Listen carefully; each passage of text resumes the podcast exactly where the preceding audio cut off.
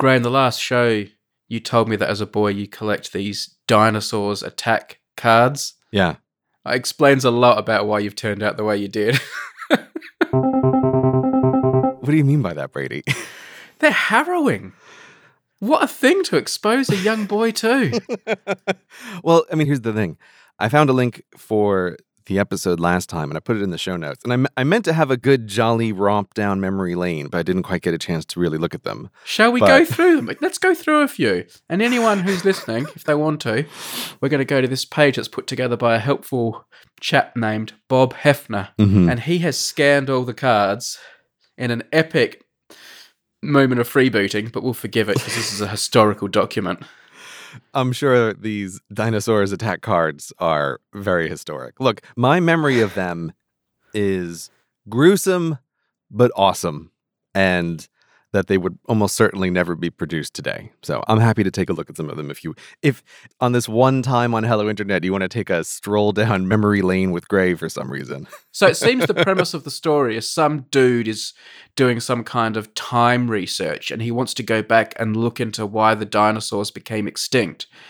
But he presses some wrong button or does something wrong and Mhm. by mistake brings all the dinosaurs into modern times. They're like sucked through time, through Mhm. some rip in time, and suddenly are just among us and just wreak Right. absolute havoc for a while Mhm. and then right at the end spoilers right at the end of the series of cards he figures out how to suck them back to where they came from Isn't that the plot twist though? Isn't it that modern man and his meddling in science is the thing that caused the dinosaurs to go extinct? At least in my memory, the dinosaurs don't do very well when they come into the modern world, and they're all torn to pieces when they get sent back. So I, f- I feel like that was a great plot twist of childhood. Like, oh, we are the ones that made the dinosaurs go extinct. oh maybe that was lost on me anyway the interesting stuff is what they get up to during their brief mm-hmm. sabbatical in modern times Okay. like it starts off okay there's a title card and card 2 has this thing up in orbit this space station where the research is happening wow. Card three sets up there's a problem. Card four, things kick off and we get our first dinosaur in modern times, ripping this bridge apart and being attacked by fighter jets. These are drawings, obviously, by the way. They're not historical photographs, even though this no, is apparently a historical They're- they're document. drawings of their time. So anyway, at, at this point at card four, I'm thinking, oh, this is cool. Fighter jets shooting missiles at a dinosaur. The dinosaur's got a train in its mouth. what boy would not love that? Yeah, and it look it's all quite bloodless so far. Like it doesn't look like there's a person falling out of the train or something that the dinosaur's eating, but Mhm.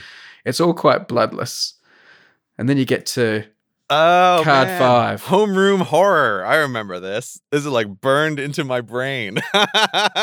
each card has this like really clickbaity title as well. So card five is homeroom horror, Mhm. and now we've got some purple dinosaur ripping into a classroom, and just like it's got like some screaming woman in one hand who is at least still alive, but in its mouth there are two people being completely chomped to pieces. there are three people being chomped to pieces, Brady. You Oh, have to really look at the detail. Like these dinosaurs attack cards, they're filled with detail.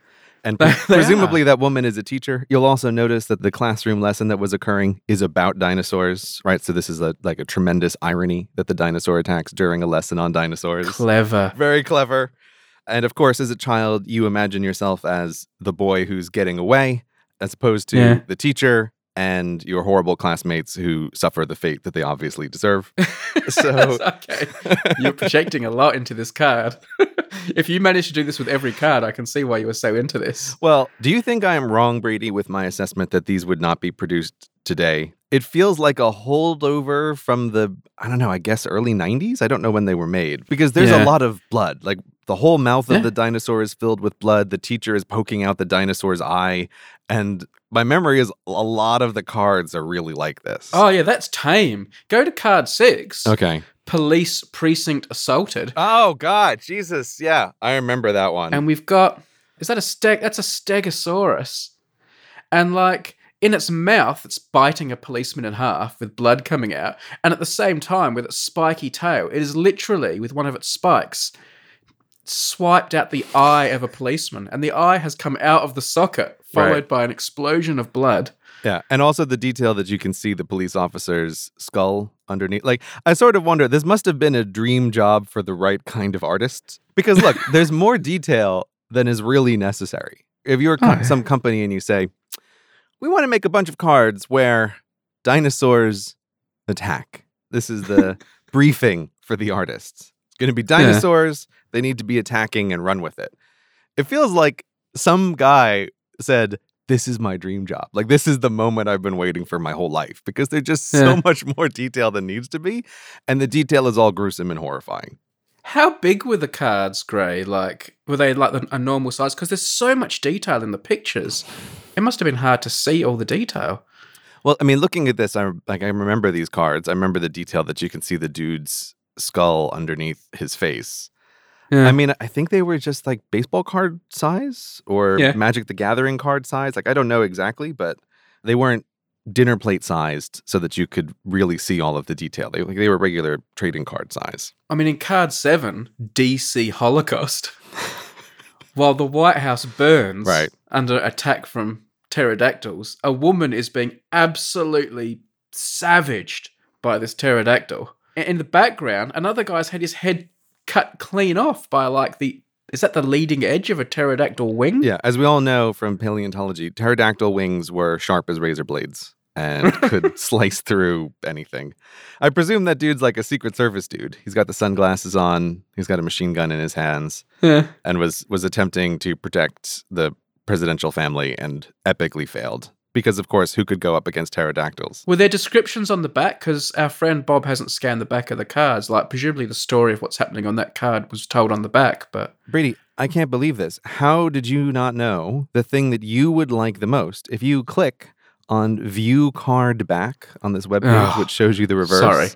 stupid, of course. They were all oh, it's all there. listed as newspaper articles. Oh, they're done as newspaper articles. I think there were a couple of outliers, like notes from people trapped in a basement or other things like that. Apologies, Bob. You are a thorough man. So this, the back of the DC Holocaust card is done as the front page of the Washington Examiner, and it says Washington DC, a nation watched in horror as the president, while boarding the helicopter and shouting to reporters on the White House lawn, was savagely slain by a trio of hungry pterodons. The First Lady and two Secret Servicemen were also eaten alive as hundreds of concerned citizens watched on live TV. What a dream story to write as a reporter.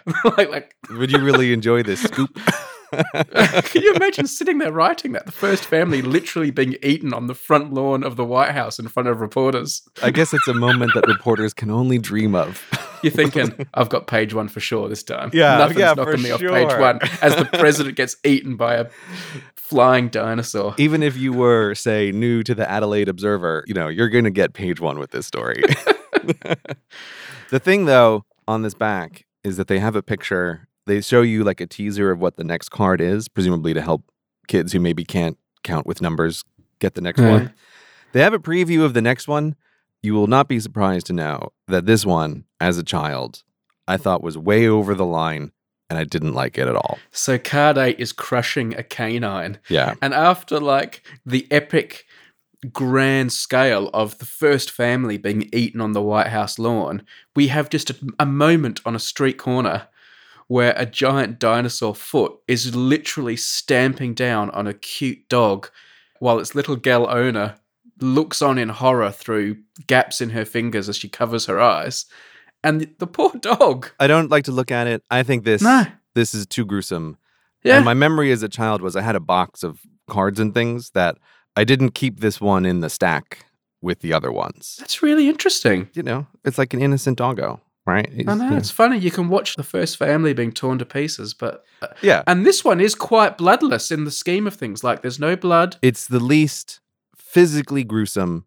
It's the most emotionally hurtful. That's why Yeah. it's like I can't deal with it. Let's move on. Yeah, Let's we have on. to move on. to number nine, nuptial nightmare, where a triceratops has managed to impale both the bride and groom on two of its spikes. Right. Now that is just hilarious. Yeah. he looks kind of confused, doesn't he? The triceratops, like he doesn't really know what's going on. Like, how have I ended up here? What are these people wearing? Here's the thing. In these stories, are not the dinosaurs the true victims? They were just minding their own business when humans came along and, and ripped them out of their timeline and Yeah. dropped them off in the middle of a wedding. It's like a surprised buffalo just appearing in the middle of a wedding. Like, what do you think's going to happen? Nothing good. Brady, are, do you really want to zoom through every one of these cards? Like, I will do it with you, though I'm not entirely sure the listeners will have the patience to go through every one of the dinosaurs attack cards. Let's skip through where they attack a baseball game, a rock concert. oh, trapped in the basement. That one's real drama. What number's that? That's number 11. Oh, I- I'm trying to skip forward and you're pulling me back to 11. Yeah, but look at the back of the card, Brady. This one I remember really striking. Oh, so instead of a newspaper, now we have just like some kind of flyer that's been handwritten in red, Right. which is ominous. It says, Help us. We're trapped in the basement, air running low. Monsters burrow out of the ground every night to eat us. We dot dot dot. And there's like a smearing as the sentence was not finished. As his red magic marker trailed across the bottom of the page there, I'm sure. And the picture on the card itself is the moment that the dinosaurs do get into the basement and just like go to town. Yeah. Notice that a heroic man in the corner is trying to save everybody by using a power saw to slice off the skin of the Oh, dinosaur. there's so much detail. Never every miss the details, Brady. Does looking at these give you like huge deja vu to when you were a kid looking at these? this is genuinely a, like a bizarre deja vu moment. I feel like a lot of these cards are just burned into my brain. And I know you were sort of joking at the beginning, but like, do you actually think this stuff is harmful for kids? Because I'm obviously on the side of no, it's not harmful. I think kids are much more resilient than adults give them credit for. But I'm also kind of baffled that they ever got produced and parents were totally fine with kids buying and collecting these cards. I think they're deeply affecting, but I don't know that I would call them harmful. Like, I think this affects the way you are in a lot of ways. What do you mean by that? I don't know. I just it just forms lots of the mental pictures in your head of what things look like. Like obviously all these cards are dealing with forms of death, aren't they? Quite gruesome death. And I think as you grow up and you think about death and you have fears about safety and death, a lot of what that kind of looks like in your head is colored by these depictions. Do you think you can draw a straight line from Dinosaurs Attack to CGP Grey uploads 24 hours of death onto YouTube? Is that what you're saying? There were no dinosaurs in that video, by the way, Not a straight line, no. but a curvy but line. there's no way this hasn't affected you and made you part of who you are. I will grant that in terms of the butterfly effect of life, that, Yeah. you know, did but Dinosaurs Attack not exist, my whole life would probably be different. But that's true for anything. You know, that's true for Magic the Gathering cards. That's true for any Sunday morning cartoons I watched. That's true for every teacher in my like it's true Yeah. and also meaningless, I think. I don't agree it's meaningless, but obviously something else would have taken its place. Right. But I mean, let's jump to number 18, Okay. Tourist Trap, because here we have a beautiful Hello Internet moment. Because the pterodons, with their appetite not sated by the first family in Mm. Washington, have made their way for more presidential dining, and they are now at Mount Rushmore. Oh, I never made that connection. There's a thematic through line here. They're gouging the eye out of George Washington. That was a detail as a kid that bothered me because I thought, like, it looks cool on a card, but it's nonsensical. There's no reason for it to gouge out the eye. That eye is just made of stone of George Washington. It's not delicious to eat. There's clearly a bunch of people at this tourist trap to eat instead. I felt like that broke immersion a little bit in the reality of this story. Like, well, I can assume that there's dinosaurs around, but that they're eating stone or just vengeful against the presidents of the United States is a little hard to swallow. If we go to the back of the card, we can see what the Rapid City Herald had to say about it under the headline Tourist Trap Mount Rushmore's Nest of Horror. we have in South Dakota, above the impassive stone faces of America's greatest presidents, is a horror beyond belief. Early this morning, a flock of pterodons created an enormous nest made up of trees, shrubs, and shredded wood from nearby cabins. As the giant eggs of their offspring hatched, the pterodons swept out of the sky and hunted for suitable food. Innocent tourists from all over the world. I love the idea that the whole world is under attack from dinosaurs, but tourists are still going to Mount Rushmore. yeah, I never connected that. I'm also thinking that the the life cycle of these eggs is quite short. What's the timeline here? How long have dinosaurs been attacking? I guess maybe they appeared out of time with the eggs already intact. I don't know. But also confusing the timeline and the urgency of everything is the final sentence of this story in the Rapid City Herald, which Right. says a plan to blow up the site was considered by Congress, but ultimately rejected as an extreme response to what could be a temporary problem. in the timeline of this one Yeah, day where the story's been written, Congress has sat and considered what to do and made a decision. And I mean, I didn't quite notice these. We can call them plot inconsistencies in in the story. I didn't notice them as a child, but it also does raise the question of, okay, dinosaurs are attacking the world.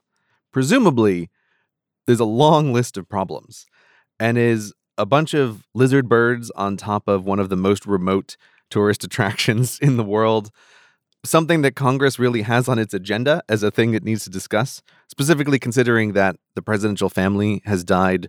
It doesn't seem like it's going to be top billing for what are we worried about? Hmm, should we destroy Mount Rushmore for this temporary problem? Like, I'm pretty sure they're considering do we have to nuke our own cities at this point, right? But then this is also on the agenda. card 23 is an odd one for me.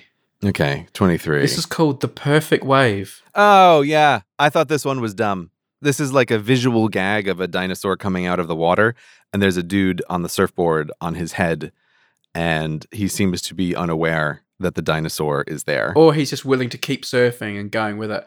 And like there are women either side who are also surfing and they're continuing to surf. One of them does look concerned, the other one less so, but Yeah. I felt like this is like in a drama where there's a misplaced joke or a joke that feels like it's from a different movie. That's a little bit what Yeah. this card feels like. It's a bit out of place. card 24, London in Flames. Mm-hmm.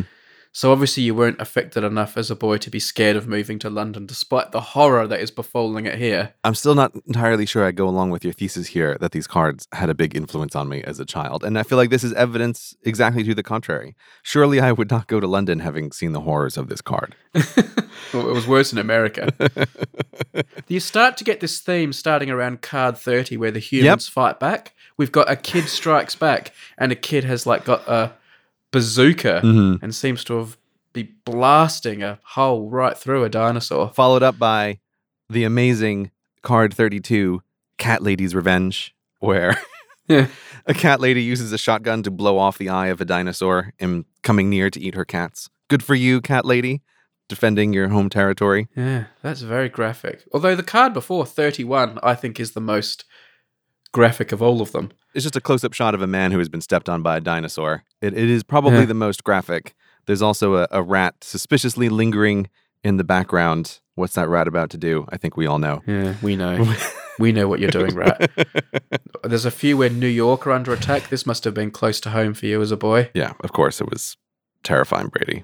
Card 35, the Statue of Liberty. Why would a dinosaur attack the Statue of Liberty? Because it makes a cool card. I think that's why. Oh, that's why it attacks the Statue of Liberty. Look, 36. Comic Con's catastrophe. They have the dinosaurs attack a Comic Con. Mm-hmm. Like, just in, in case you're a nerd and not worried enough. Like, I don't know the history of this. Maybe some dinosaurs attack historians can dig at the details. Even as a child, I always assumed that one of these three guys or all of these three guys in this card are the artists or the people Ah. who worked on this. Good call. Even as a kid, this one feels like a little bit of an in joke. And it's self referential. yeah, and particularly the guy running towards the camera, I feel like he's almost so detailed he's out of the st- the art style that has been established Yeah. in this universe. Yeah. I think you're right. I assume that that's one of the artists. Again, like with Magic the Gathering cards, sometimes the artists like sneak themselves in as the subject of the thing.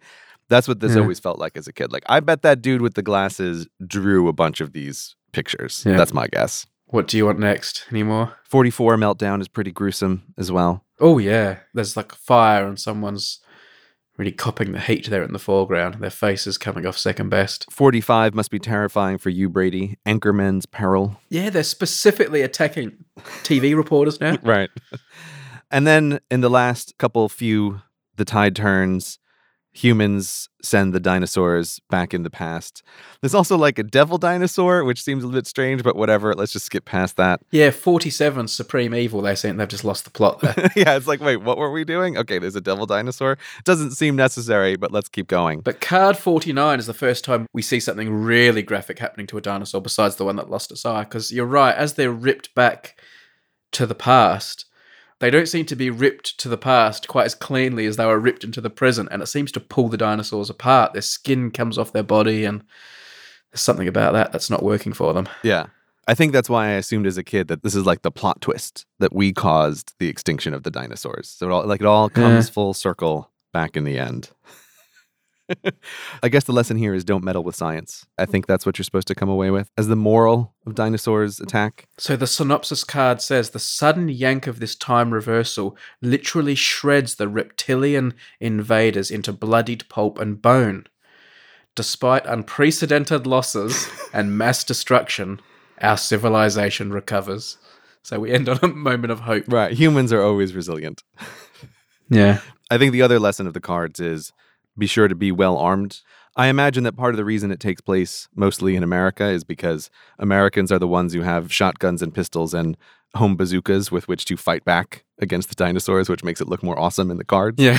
That's why in London they're just all dying on top of a spiky dinosaur. They they don't they have no way to defend themselves. That's right. I don't know. I'm still maintaining that this is a kind of innocent boyhood fun. Like it's not serious. It doesn't matter. I agree, Grey. I don't think it matters. I think it like shapes who you are, but not in a negative way. Mm-hmm. maybe kind of like you say in a meaningless way everything shapes who you are but you know th- this is something that would stick in your head as a little boy though like this is not forgettable and you've shown that you like you remember these very well Oh yeah. I probably remember these dinosaurs attack cards in much greater detail than I remember most of my childhood. and also that's not necessarily just because they're graphic because i remember all those return of the jedi cards Mm-hmm. extremely well Mm-hmm. and maybe it's partly also because of the collecting and coveting nature of them Oh yeah, for sure. I do think that that's part of it. That's also why, like I've already referenced it a few times, but Magic the Gathering cards are also the same thing. Like they're really burned into my brain, some of the early ones. And I think that is part of the collecting nature of it. yeah And also a certain kind of repetitiveness of it. That when you're collecting Yes. something, you're going through the collection a few times to be like, ah, I finally got number 37, right? Or, you know, ooh, Yeah. I finally got that rare card I was looking for. Let me let me place it in the binder with the rest of the collection. i enjoyed it i enjoy those cards Thanks, Brady. and of course, thanks to Bob Hefner for his very thorough freebooting of all of these cards. Although I don't see there's there's not any ads on here, so perhaps this is just regular old copyright infringement. But somehow I, I don't imagine whoever produced all these cards is really trying to track down their copyright and intellectual property ownership of them. it was Topps i mean Topps are still around aren't they so In- all seriousness, if any of the listeners out there do have any information of the story about how on earth these things came to be, I would really love to know that because it just seems like such a strange thing to exist in the world.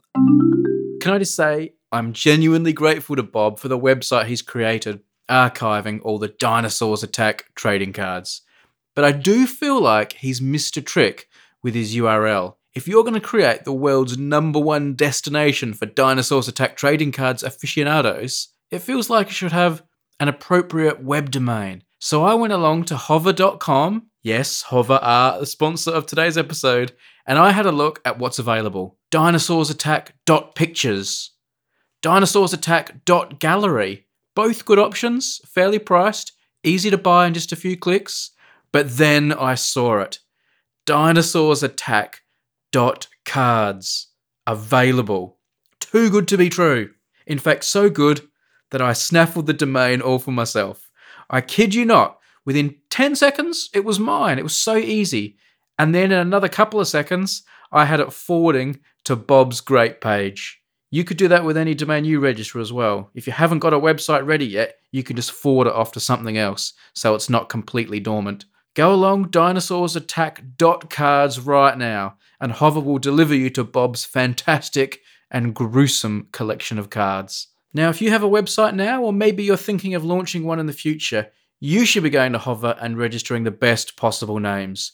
Don't get scooped. Hover's a really great, simple service. It's a clean website that makes registering domains, well, it actually makes it a bit of a pleasure. Hello Internet listeners can get 10% off their first purchase by going to hover.com slash hi. Seriously, folks, I know this is like a sponsorship message, but Hover's a really great service. I use it personally all the time, and I recommend it to my family and friends. You can get 10% off that first purchase, hover.com slash HI. Our thanks to them for supporting the episode.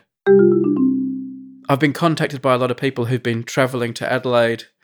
I am uh, becoming a little bit concerned about the number of people who seem to be making Adelaide a destination now so they can go to the Mighty Black Stump for a hot stopper. Why are you concerned? There seems to be quite awesome. a few people who are adding it to their itinerary. I mean, it's a Hello Internet pilgrimage site, Brady. I don't understand what would be concerning about that. I mean, I'm beginning to feel like a real player on the South Australian tourism scene. I enjoy that's where your mind goes, whereas my mind feels like, oh, this is great. We're at step one and a half of a cult religion here, right? So this, we're coming at this from different angles, but They'll be surveying people at the airport. Why have you come to South Australia? And it'll be the wineries, Mhm. Wilpena Pound, the beaches, hot stoppers at the Mighty Black Stump. right.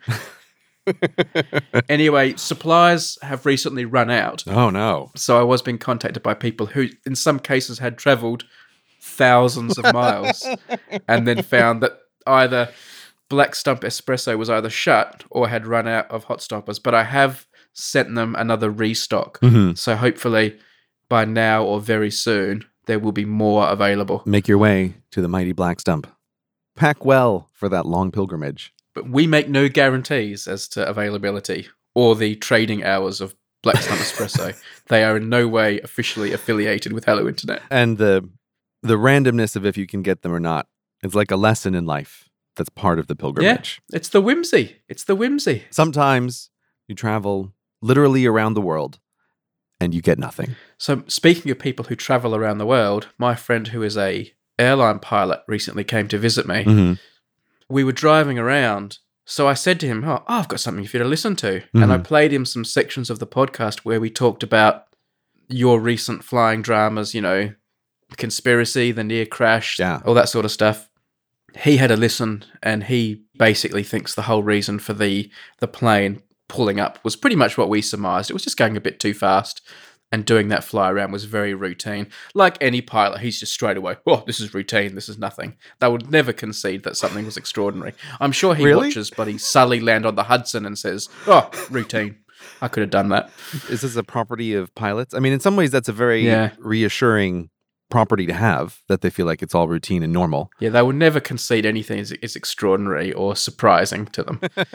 but the other thing that I was interested to get his comment on was the talk about why pilots come on and introduce themselves because he does this. Right. He listened to us talk about this theory that it was about building rap- rapport between the pilots and the passengers, which he dismissed out of hand as we did. Right. But he said the reason they do it is just the airlines do market research all the time, and one of the things people like is when the pilot comes on and talks to them. Ugh. People just like it. And I can see that. It's part of the ritual of a flight, isn't it? There's, you know, like whoever drinks a Bloody Mary in real life? No one. And yet it's like one of the only drinks you can get on a plane because it's part of what you do on a plane. Like there are certain things that are part of the airline experience. And I think the pilot coming on and talking to you just must be one of them. Ugh. That makes me sad. That's just people ruining everything. Like, oh, oh, I love it when this happens. Know. Oh, great. Thank you for filling that out on the feedback survey so that now I have to listen to this all the time. Yeah. As always with Brady stories, there are several things that I love about them. First question, your pilot friend, does he have the pilot voice? Does he have the, you know, the calm, hi, this is flight whatever? Yep. Calm, deep for a male pilot. Right. yeah, he's like very cliche pilot. And like my friends and I, for years, he doesn't like this, but he's learned to accept it.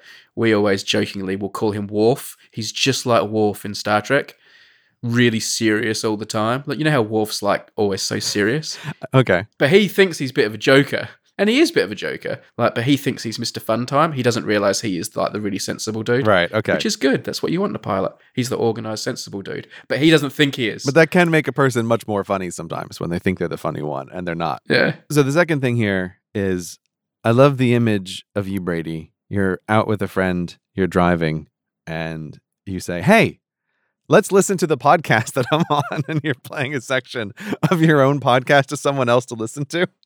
I'm wondering how often that happens. It feels like a thing Brady might do a lot. Very rare. Okay. Very, very rare. I'll take your word for that. Except maybe sometimes for my wife, but even that's very rare now as well. Yes, and my understanding is that often hasn't gone very well. But he's like genuinely interested in my work, and I'm really interested in his work. Like we'll spend hours talking about each other's work. Mhm. So he quite appreciated actually hearing an example of what the podcast sounded like because he knows it's part of my job, and like he's got you know he's a very analytical guy, so he was interested to hear what the podcast actually sounds like. Do you think you could be a pilot, Brady? Yes, but I think I would find it very boring. Hmm. Okay, so it's not a job that would call to you. You can't imagine an alternate universe Brady who would be a, an airplane pilot. No, it's too much time of hours and hours of boredom. Hmm. you would be a good pilot because the sort of people who want to be a pilot are the sort of people who want to earn a good, nice income, but not work very much. Oh yeah, that's why it was it was one of my top contenders for Yeah. jobs as an adult. I know I've mentioned that before on the podcast, but for sure, seeing my mom as a flight attendant and like the flexibility that she had with her schedule Yeah. and then being exposed to that world a lot has like sweet the pilot looks like the optimal solution to this like pretty decent money also don't have to work a bunch what more could a human want out of life than that. Whereas I'm not like that. I need to work a bit more. okay i should rephrase that. What more could almost all humans want out of life? Nothing more than that. That would be great. Then i found out it was a lot of work to become a pilot and i was like oh i'm not climbing that hill There's- one more factor that I want, which is not too difficult to acquire. so, so that's what I'm looking for in a job. It's not very hard. I also get paid a lot and I don't have to do it much. Who knew that YouTube was coming for you? Oh man. Thank you, YouTube. You're the best. Speaking of YouTube, we discussed last time YouTube's removal of annotations, which I will hashtag never forget. It really is. It's one of the great tragedies in YouTube history. But there's a little final, a little final annoyance for me that was waiting with this because Yeah. I mentioned I had to go back through all of my videos and try to fix everything that was going to be broken because of annotations. And during that process, I forgot that for a brief period of time earlier in my career, I had the brilliant idea of uploading footnote videos to the main video as unlisted. So every once Yeah. in a while, like there'd be some little thing that I felt was important to mention, but I didn't want to put it Yeah. in the main video. So I'd make these little adjacent things. I don't know why I thought this was a good idea for a little while, but I did it for two videos. And here we are, four years later, it came back to haunt me because when I was going through these annotations, I realized, oh no, I have five footnote videos that are invisible on the channel. And now that annotations are gone, what do I do with them? No one will ever find them. You can't click on the buttons to see what they are. And I didn't want the work of past me to have been for nothing, right? Like I want to build things that last, Brady. And so I didn't want those videos to go away. I don't yet see the problem. This seems like an easy fix to me. Well, here's the thing. I wanted to make them public, but I, I wanted to do it in a quiet way. So I thought I had the correct solution to this, which is I went into YouTube, I went into all their little advanced settings, and there's the box that you can uncheck, which says, Hey, Hmm. I'm going to make this video public. But please don't bother my subscribers with it. Yeah. Don't put it in the subscription feed. Don't send them an email. Don't do anything. So I went through, I unchecked all of these boxes. And in the back of my mind, I had a suspicion, which was I don't think this is going to work the way I think it's going to work. I think something's going to go wrong. Why don't I wait until I have an actual real video to put up so that I can hopefully distract from this problem in case there is one? And Yeah. sure enough, the day came. I made those old videos public and I was trying to stage them out over time. And YouTube was notifying and recommending this to all of my subscribers for like the first hour it was up. It was incredibly frustrating. It's like I felt like I'd been kicked twice. Like, God damn it, YouTube. You took away the annotations. So now I'm going to make these old hidden videos public. But please don't bother people with four year old little footnotes that aren't main things. And now all of those videos have hundreds of thousands of views on them because YouTube was pushing them on my subscribers.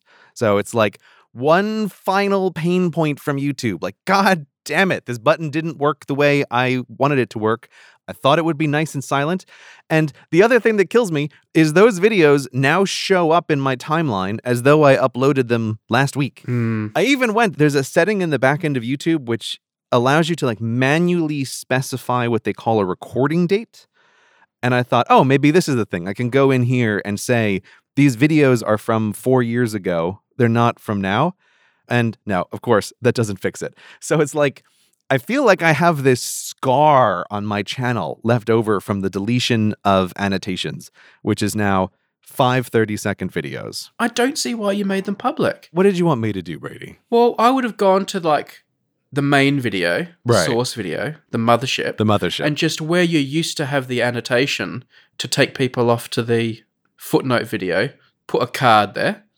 So the card pops up in the top right Mm. saying see annotation now. right. Because you can card to an unlisted video. And I would have gone high up in the description and said, here are the annotations for the video and listed the links. And I would have gone into the comments and said, here are the annotations for this video, one, two, and three.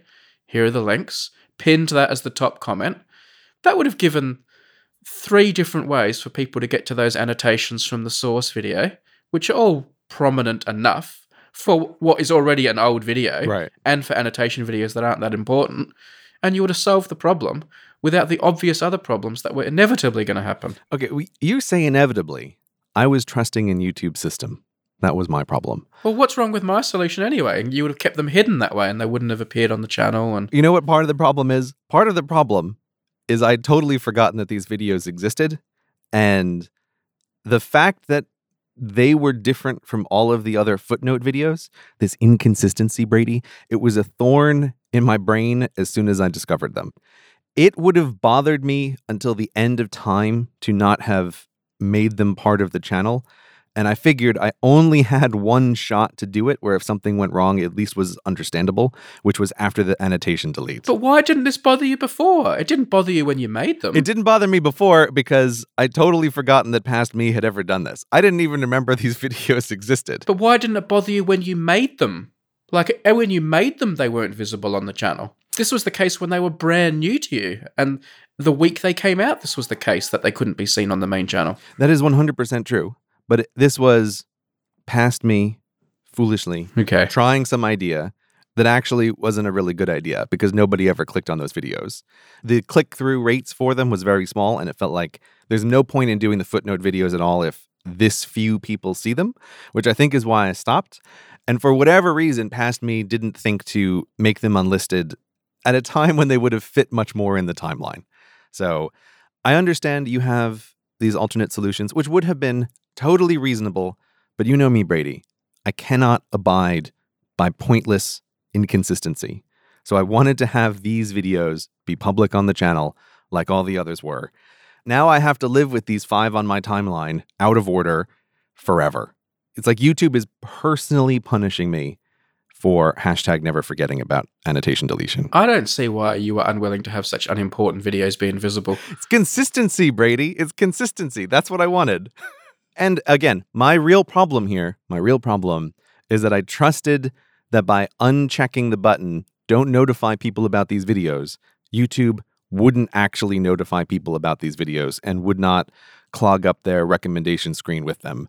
But so now I don't even know what the point of that button is. Like, why is this button here? Presumably, they didn't go to subscribers in a subscriber feed. They just started turning up in recommendations because you can't turn that off. That's where people started seeing it, presumably. They just went high into people's recommendation list because you're highly recommended. I think that's true, but I did Yeah. see on some of the YouTube comments that people were saying they got notifications about it. This is where Hmm. you always wonder like what's going on with YouTube. And there's the question of did people get notifications? Did they not get notifications? Are people confusing stuff showing up on the home screen with notifications? Yeah. like this is one thing where I do have sympathy for YouTube because we all complain about subscription boxes and the way videos are recommended, but they also have urban myths around what happens that are impossible to get rid of. And Yeah. one of those is when you have a channel where there's a lot of people, you're always going to have people reporting some problem. And then you you have to wonder about what the veracity of that is. I don't Yeah. know, but I did see enough comments from people saying they got a notification about that new video. And so I just I have some doubts about how well that system worked. I think there are two things going on here. What? I think because just the nature of your channel, you're being highly recommended prominently. So you're getting a lot of clicks on recommended videos. And I also think just because of the nature of the people who are super fans of you, I bet a lot of them have got ways to be notified of new videos of yours existing that are like hacks and workarounds and aren't conventional ways of being notified. And I think they're confusing that with just bog standard dumb user subscription notifications. Possibly. Like I bet there are like RSS ways to find out when a channel you like has a new video or something that is a bit of a hack and that would still let people know when anything new appeared in your list of videos. That is possible. I have one other really irksome complaint that I'm going to put in under here while I'm complaining about small things. But under YouTube wants to be TV corner, there was a thing I discovered in uploading the most recent video, which I'm really annoyed at. But it's another feature that YouTube has taken away. And you no longer have the ability to link to a video at a specific time anywhere in the YouTube system.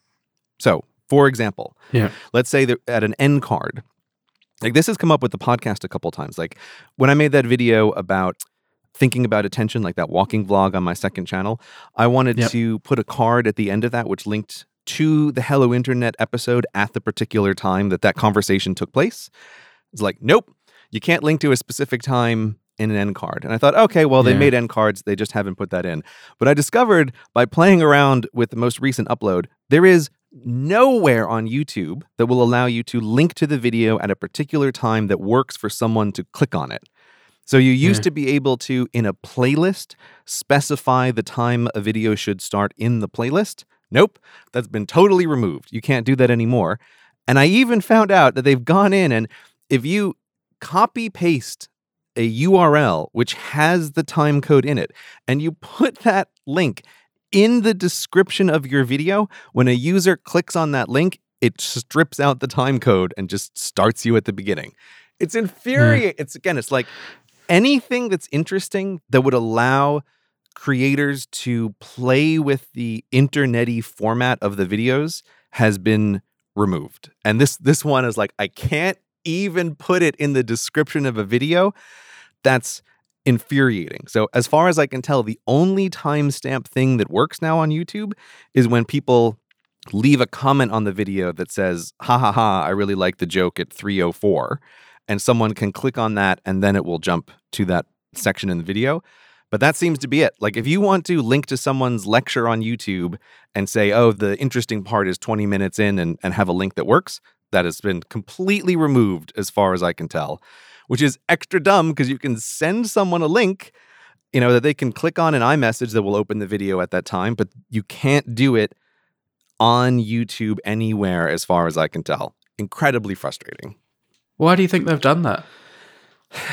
Well, here's the thing with any of these little decisions, you can come up with a whole bunch of speculation about why, but I just view it as this continual narrowing of possibility that everywhere creators used to have flexibility, they're bringing in the gates.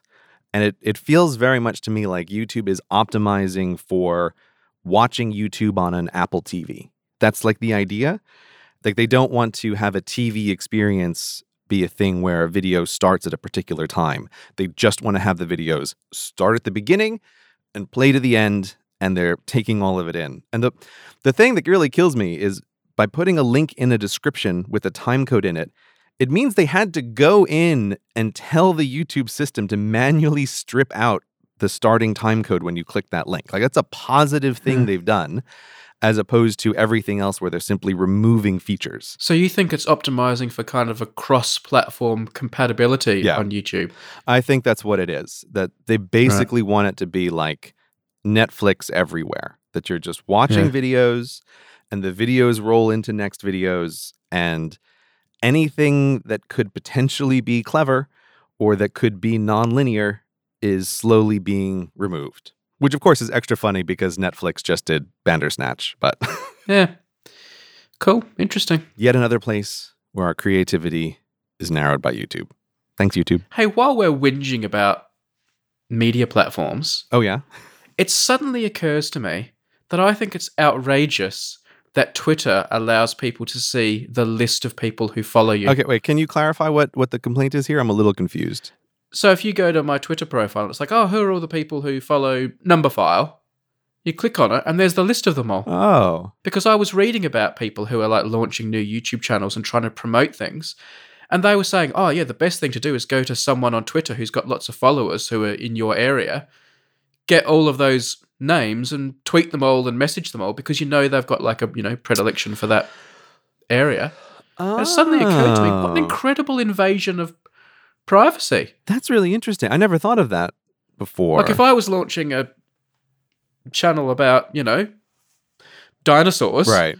I would go to the leading dinosaur expert on Twitter, look at all the people who follow them, and just try and contact all those people and say, you should check out my dinosaur channel. Okay, so I have to ask you, can you when you're looking at the followers of someone else, can you then filter that down to just see who the verified followers are of someone else? Hmm. I'm kind of wondering can you not only see the list but also pick out like the high quality people who are following them?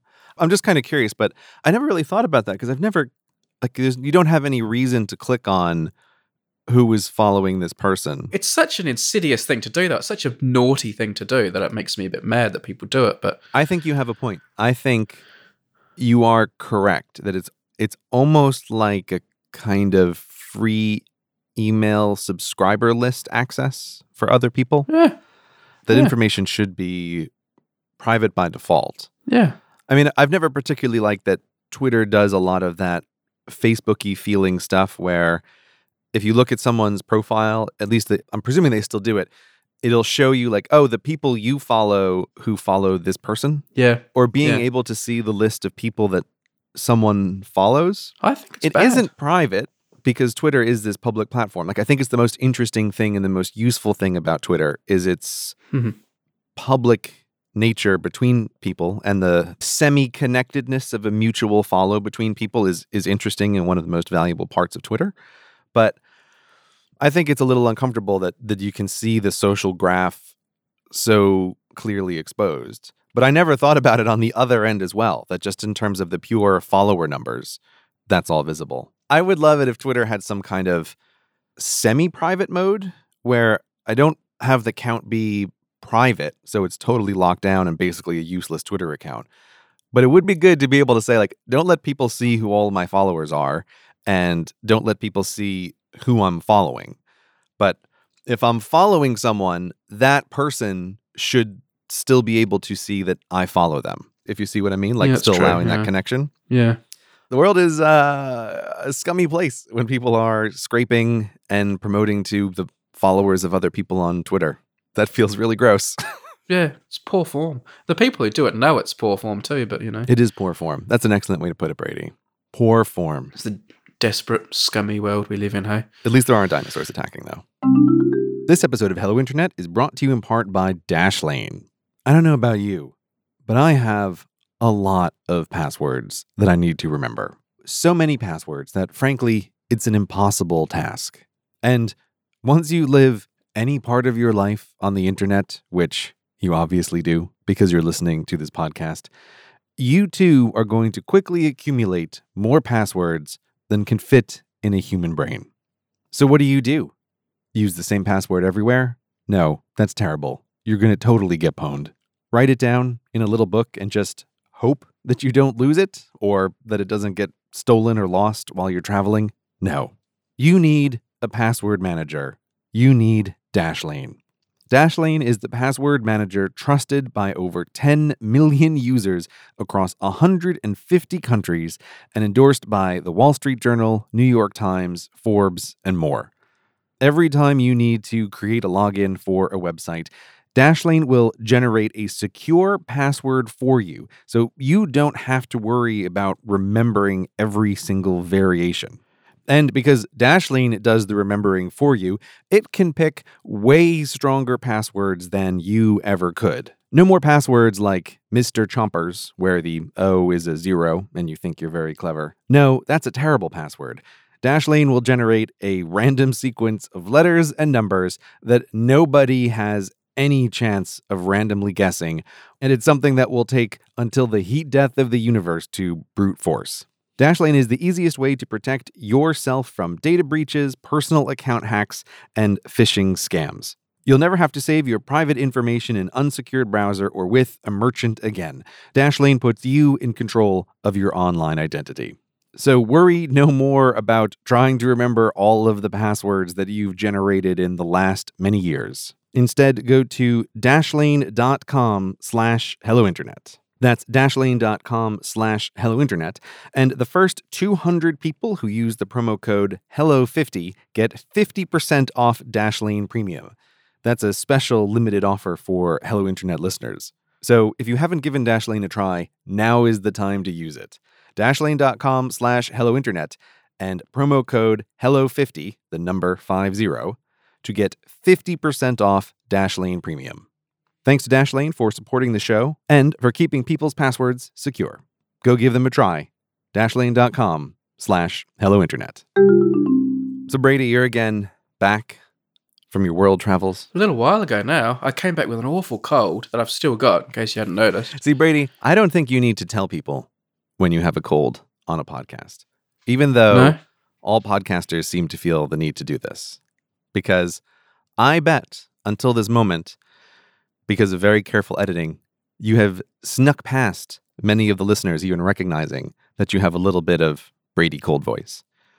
Why draw attention to it? I think you can sneak under the radar sometimes. I mean, you can edit out coughs and sniffles, but you can't edit out like the baseline fact that you're just very nasal. I'm willing to bet a significant number of viewers did not pick up on it until now. That's my bet. Ah, Leave a comment in the Reddit, and Brady will let me know how that went. I blew it. I blew it, Grey. I was doing so well. So, I've been to Paris, France, Mhm. and Moscow, Russia, Mhm. recently. What did you think of Paris? I love Paris, and I know you don't, and this is a bone of contention between us. Okay, right. I just I couldn't remember if you're one of these people who are insane and love Paris, and I just I just wanted to Hmm. make that clear because yeah, I, I think it's a total disgusting cesspool. But anyway, tell me about Paris. I love it. I love it. So, this year has been declared the International Year of the Periodic Table by UNESCO. Is it an anniversary? Yes, it's the 150th anniversary of 150. Mendeleev's first publication of it. Huh. Okay. I can't decide if that feels like it's a long time or it's a short time. I'm even going to claim a 1.7% ownership of this year being the International Year of the Periodic Table. Okay. That's my arbitrary number Okay. of credit that I'm going to take for it. All right. And why is that?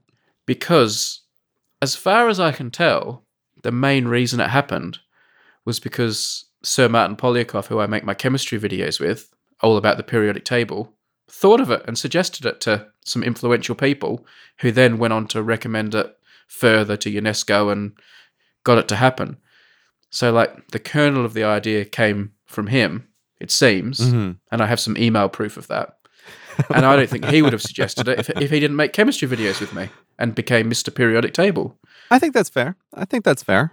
Obviously, it's just an arbitrary number that you pick there, but I think it is fair to say that you deserve a non zero amount of credit for this happening. Yeah, non zero. So, I don't know, maybe 1.7 is high, maybe it's low. You decide. but anyway, now that I've built myself up, Right. allow me to tear myself down. Oh, great. because going to these events was incredibly humbling for me.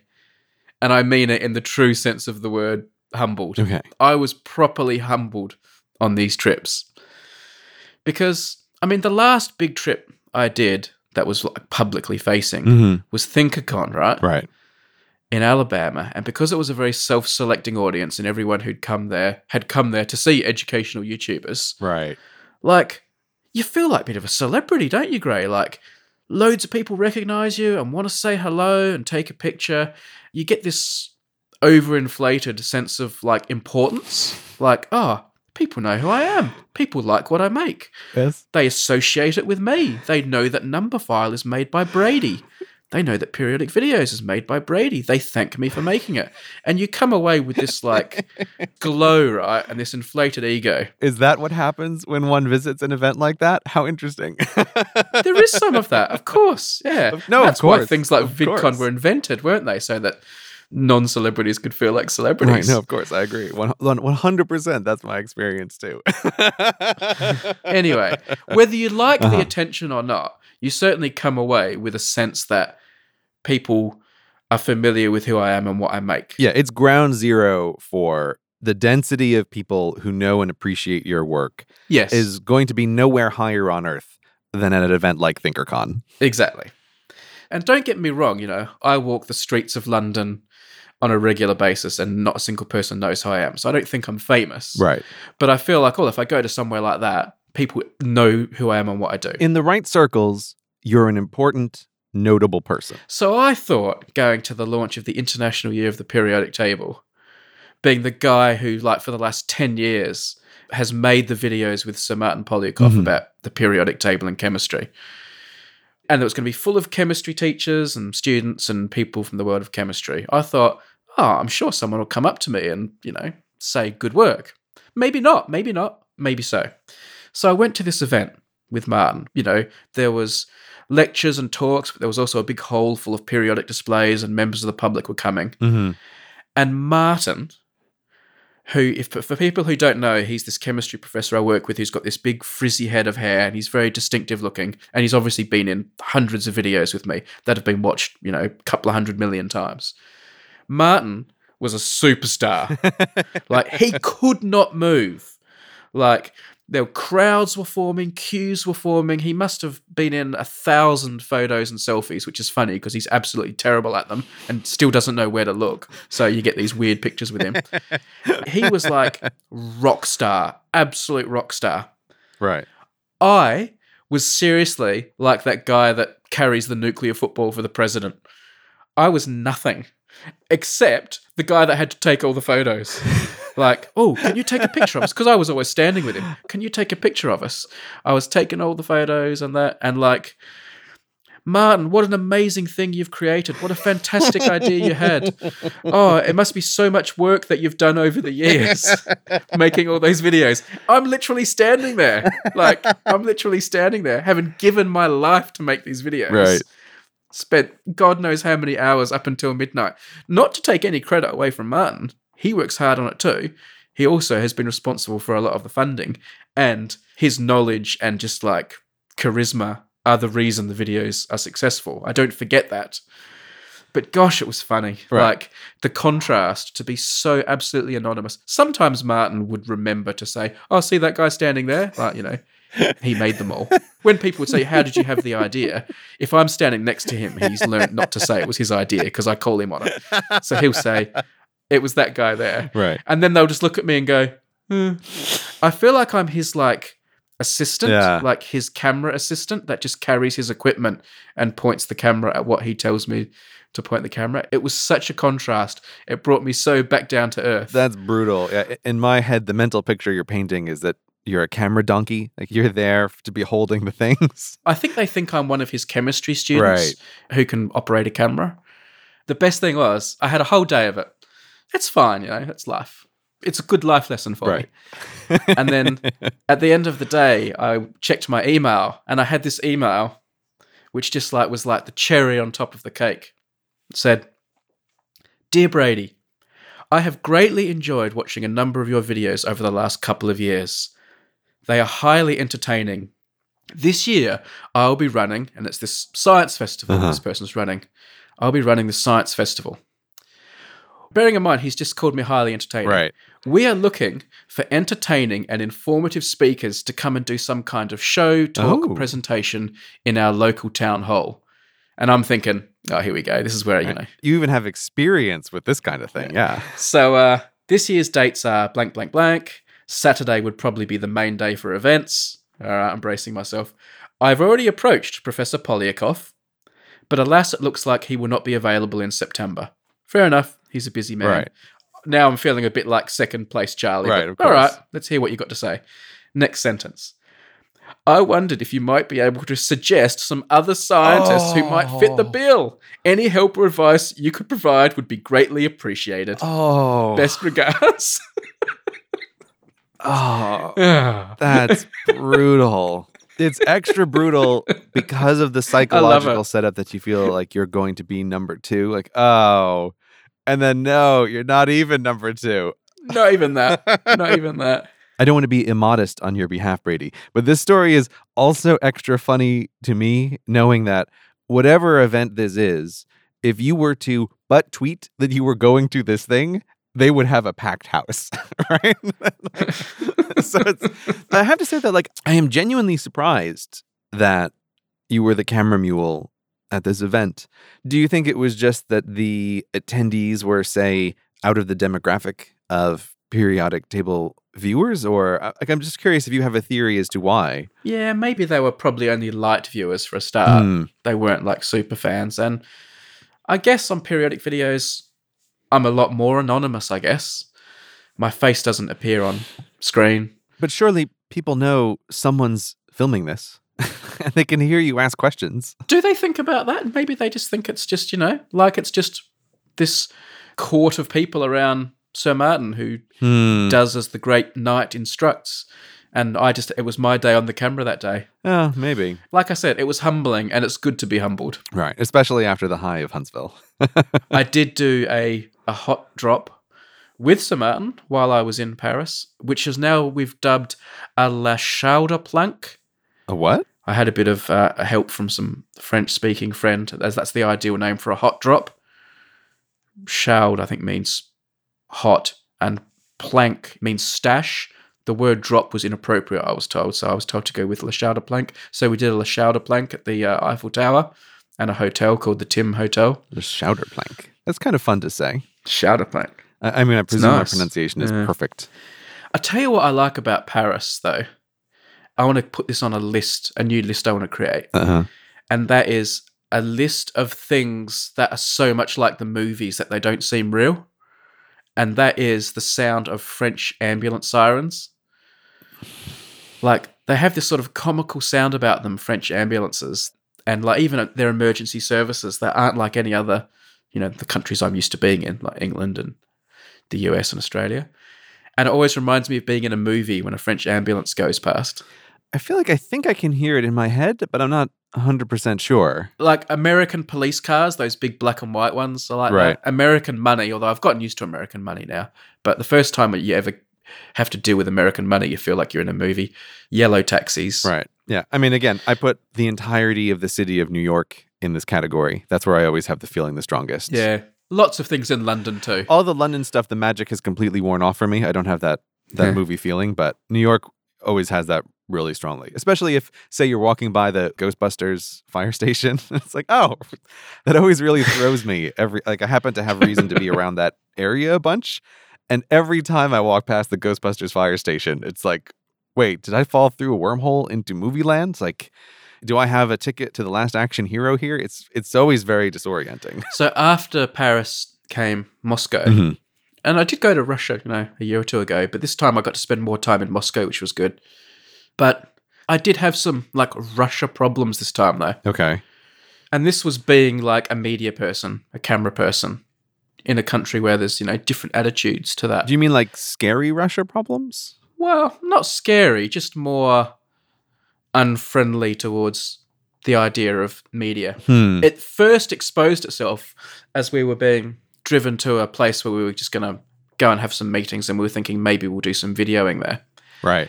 And on the way, one of the minders said, Oh, they don't want Brady to film anything. They've been Googling and they found his name associated with a bunch of BBC stuff. Because obviously, I worked for the BBC for seven years. Right. They'd been Googling me. They thought I was like, I don't know. They, did they think I was like an undercover BBC thing? But suddenly, I wasn't Martyn's camera donkey anymore. I was like a BBC journalist. right. Not but not only a BBC journalist, maybe a spy. No, who knows? So it was like, oh, is this going to be a problem? It turns out where we were going, I didn't want to film there anyway because it was dull as dishwater. But it was like, Hmm. like, Is this going to be a problem? that, that felt very high school there, Brady. I didn't want to film your thing anyway. it was funny because a lot of these things that we were going to kind of were things Martyn wanted me to film. right. And it's quite often Martyn wants me to film things that he thinks are interesting. And I have to tell him, this isn't interesting. We shouldn't be doing a video about this. and this was like my get out of jail card. We went to this place. And Martyn was like trying to explain to them I didn't work for the BBC. And I'm Right. like, that's fine, Martyn. I'll check my camera in. Let's not create a scene. Like I don't you know. That's great. So you, you can play it like you're not disagreeing with him about the interestingness of this boring thing. And it's just, Yeah. oh, the Russians won't let me film here. Otherwise, this would be great. This episode of Hello Internet is brought to you by CuriosityStream, a subscription streaming service that offers over 2,000 documentaries and nonfiction titles from some of the world's best filmmakers. You can get access to all of their documentaries and exclusive originals starting at just $2.99 a month. And as a special offer for Hello Internet listeners, the first 30 days are completely free if you sign up at curiositystream.com slash hellointernet and use the promo code HelloInternet.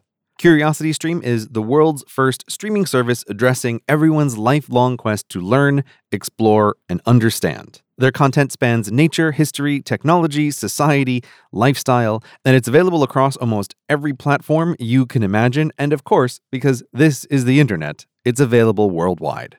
If you want to learn about it, they probably have a video about it. Say, for example, you've recently rekindled your interest in dinosaurs. Well, the rise and the fall of the T Rex is waiting on CuriosityStream for you. So, once again, for unlimited access to the world's top documentaries and nonfiction series, and for our listeners, go to curiositystream.com slash hellointernet and enter promo code hellointernet to get your first 30 days of membership free. Use that URL, let CuriosityStream know that you came from Hello Internet, and go watch some interesting documentaries.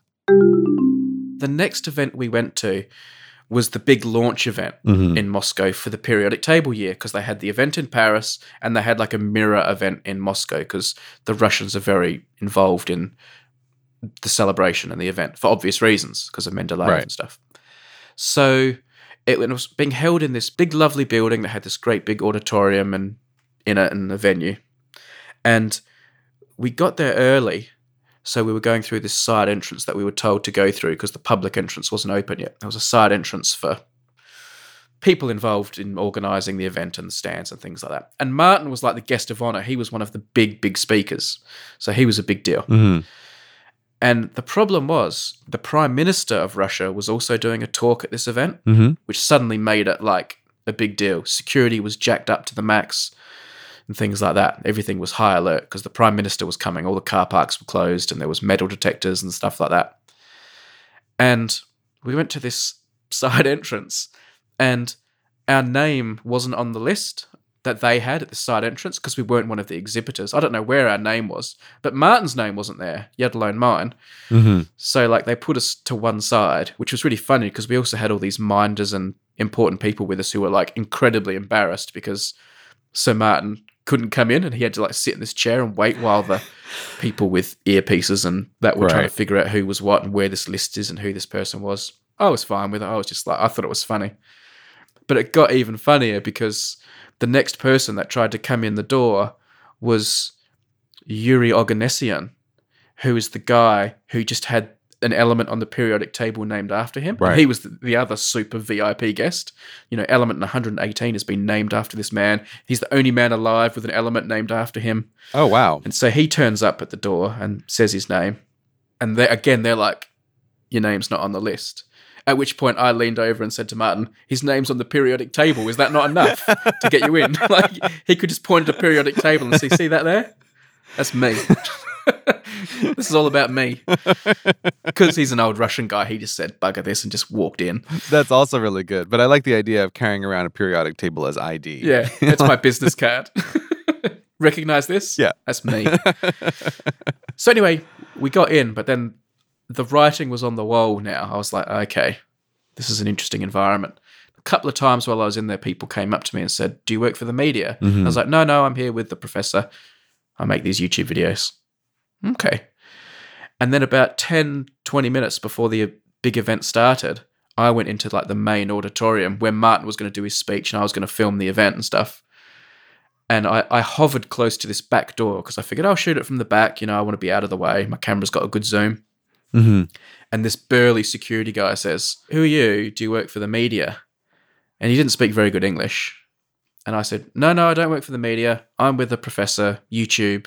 I'm an invited guest. You know, I was like a proper guest. I, I was sent invitations, formal invitations to get my visa and everything. I was like properly VIP. He says, Come with me, and makes me leave like the auditorium. And then all of a sudden, I find myself off to the side in this room that I didn't even know existed. That is just full of journalists. hmm Like there must have been 50 Russian journalists there, and they were penned in this room outside the main auditorium where they weren't allowed to go. And they were watching everything that was going inside via screens, and they were being like, I don't know, they were being monitored and, you know, herded into this one place where they could watch when the Prime Minister came in and watch it on TV, but not be in the room Huh. and there were all these minders and they all suddenly all came up to me trying to figure out who I was, this guy with a camera. And I was like, no, no, no, I'm not I'm not a journalist. I'm not from the media. I'm here making this video for the event. I'm a guest of the event. You know. And I couldn't get this across to them. Right. Russia is a place where if you're not being shown the respect you think you deserve, you kind of have to play it right. yeah, I mean, I mean, this may be the first time I've ever heard you downplay the journalism part of your life. Like, usually, Yeah. that's like top card to come out. Yeah. Bam, journalist. fiercely independent. I'm fiercely independent. Now I was just a lackey of Sir Martyn filming chemistry. I've never heard you downplay journalism ever before, but this feels like the correct situation in which to do that. Journalist? I- I've never even heard the word. I don't know. Yeah. What are you? just don't don't Google me and BBC. Yeah. So anyway, I said, look, I need to go and get someone who speaks Russian Right. to talk to you guys. Here's my camera. I'll leave my camera here with you. I went quickly back in and got like our minder, and I also got and Sir Martyn came Mhm. out, and they came out, and this big discussion ensued, and it was a big flurry. And these people, I don't know, they weren't having it, but I wasn't having it either. And they said he has to wait in here until after the Prime Minister goes. And I said, look, if I'm not allowed to film the Prime Minister, that's fine. You know, you guys make the rules. But I'm not flying all the way to Moscow to come to this event about the launch of the periodic table at your invitation and then being locked out of the room. Mm. So I said, here, keep my camera. I won't film it. It's fine. The rules are the rules. But I'm going back in to watch because that's why I'm here. And you tell me when I can have my camera back. And when I can, I'll start filming again. I trust you with my camera. There you go hmm in the end, I, th- I think they realized I wasn't going to stay in this pen with all the journalists. Right. So I went back in and left my camera behind. And then, like five minutes later, the woman who'd taken my camera comes back into the room where I'm just sitting in the auditorium now with my camera and says, Here, here's your camera back. We've decided you can have it. "Oh, after all that. But then, five minutes after that, a message comes back, but don't use your camera until after the Prime Minister's gone. And I was like, in the end, buddy, when the Prime Minister was there, he was there for five minutes and then left straight away. While he was there, there wasn't a single person in the auditorium who wasn't filming it on their phone. There were like thousands of people there. Every Right. single person was holding up their phone the entirety of his speech. My camera was sitting down by my feet. I'll share a few other random thoughts I had about Moscow, though, because this time I went and saw Moscow properly. Last time I didn't actually go to Moscow properly. This time I was based there, so I went and walked around the city and saw a lot more of it. Right. And my thoughts are it certainly didn't feel controlled like you know you were talking about this was a place where you could just you know just go anywhere. It was just like a big city full of tourists and hmm you know i went and had a mcdonald's where i was sitting at a table looking at the kremlin like literally right next to the kremlin. So it was like you know. That feels like an American victory. yeah. to be fair there is an obsession there with burgers and like american diners. Like everywhere you go there is like american style diners and burgers and hot dogs. Like there's like a crazy overcompensation towards american food since it came in obviously because Right. there was almost nowhere you could eat that wasn't very americanized I mean, to be fair, American diners are awesome. it came in handy. It actually came in handy when I did my one hot drop in Moscow as well, because I was nervous about doing a hot drop, Mm-hmm. you know, furtively Oh, dropping God, some yes, mysterious device. Yeah. right. So the only place I did do a hot drop in Moscow was in a Shake Shack. I left a couple in a pot plant at the Moscow Shake Shack. So that doesn't quite Yeah. feel as on brand with the place that you're visiting as your French No. drop. But you know, you, you got to do what you can. I was playing it safe. I can understand that you wouldn't want to be hiding something outside the Kremlin. Ooh, here's a fun hot drop for people. I tell you what, the discussion I had in Paris with the Tim Hotel explaining why I wanted to leave hot stoppers in their reception was quite funny. Mm. But coming back to Moscow, the city like exceeded my expectations for how much I liked it Mhm. and how grand and interesting it was. Except for Red Square, which was a bit of a disappointment. Mhm. But maybe that's because it's the one place I thought would be awesome. But everywhere else, I was really impressed by all the buildings and the scale of everything. The subway is amazing. Mhm. I'm aware. I think it was built a lot by prisoners, so maybe that's you know there are sensitivities involved. But the subways are very grand. They're like banquet halls. Mhm. They have these amazing ceilings and chandeliers, and it's like the subways are worth going into. We went to the subway with a local, and he just took us to four or five of his favorite stops just to see how awesome they were. Yeah. We'd get out and look at them and think, "Wow, this is amazing," and then we'd jump back on the train to another one he wanted to show us. Moscow subway, ridiculous. those things do look amazing. And the one thing that also is really striking about them is there's no advertising. Yes, They're beautiful things. I've seen this from a few countries around the world where they do like the one thing that's kind of interesting is you don't have this commercial influence in all of these places and it creates it as just totally a different space.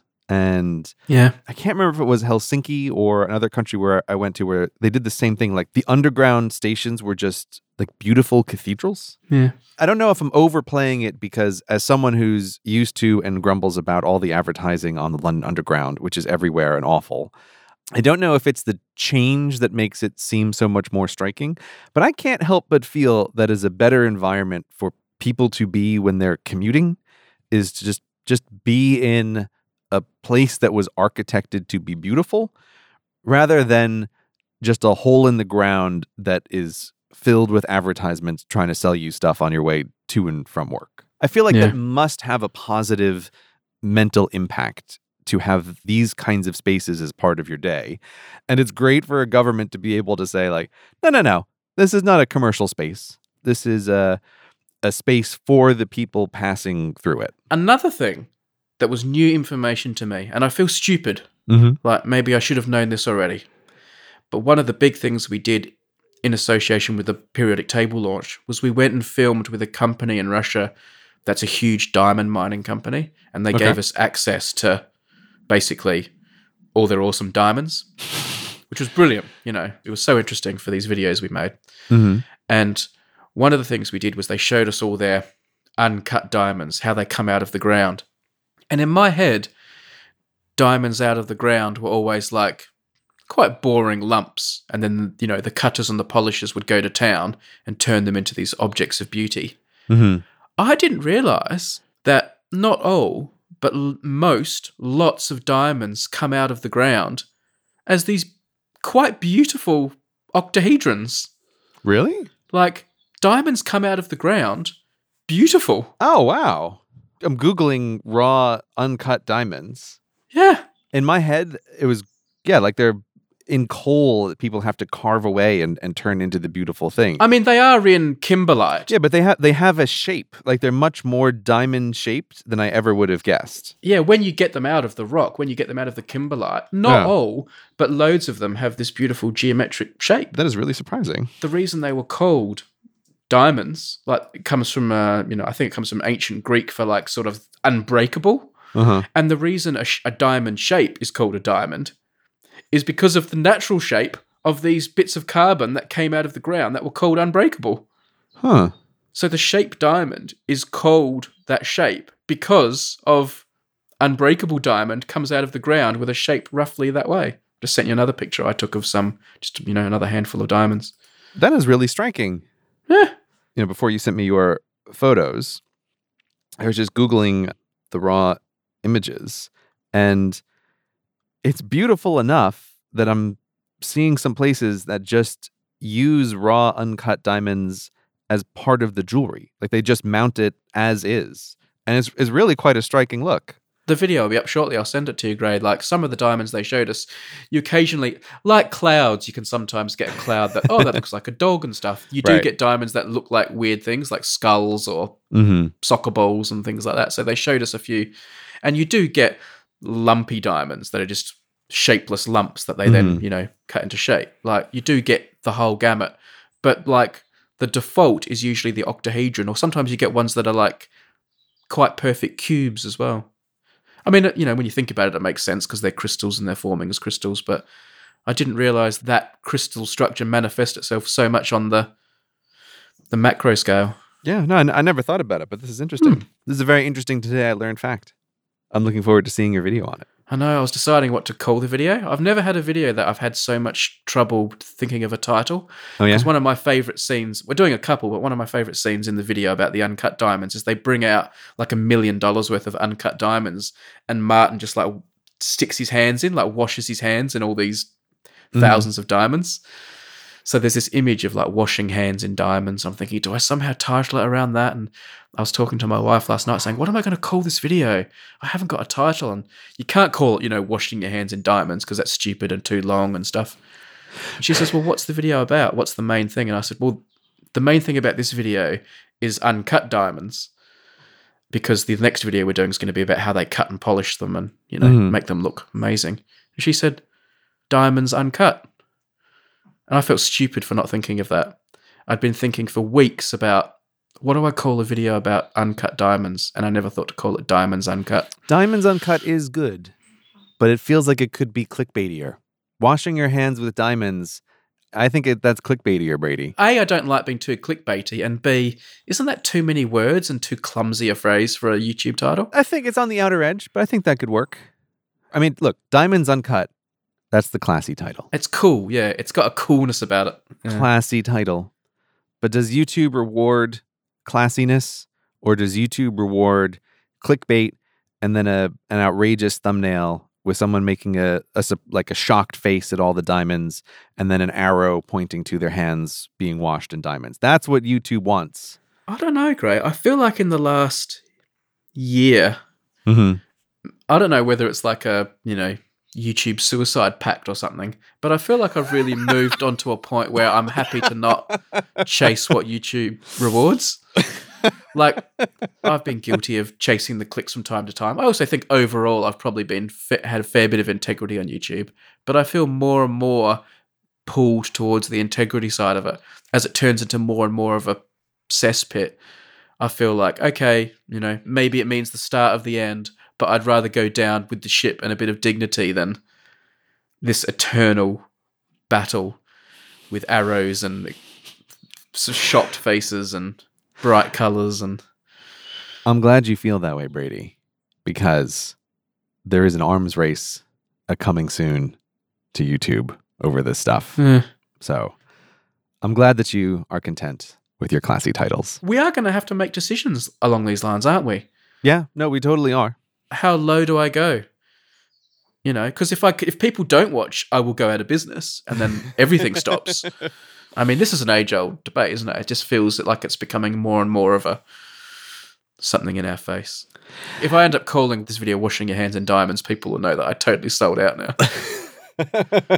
I will use that imagery and the idea in like social media, but I just don't know if I'll, I'm willing to have it as the title of the video. well, the listeners will now know whether Brady cracked or not. Link in the show notes.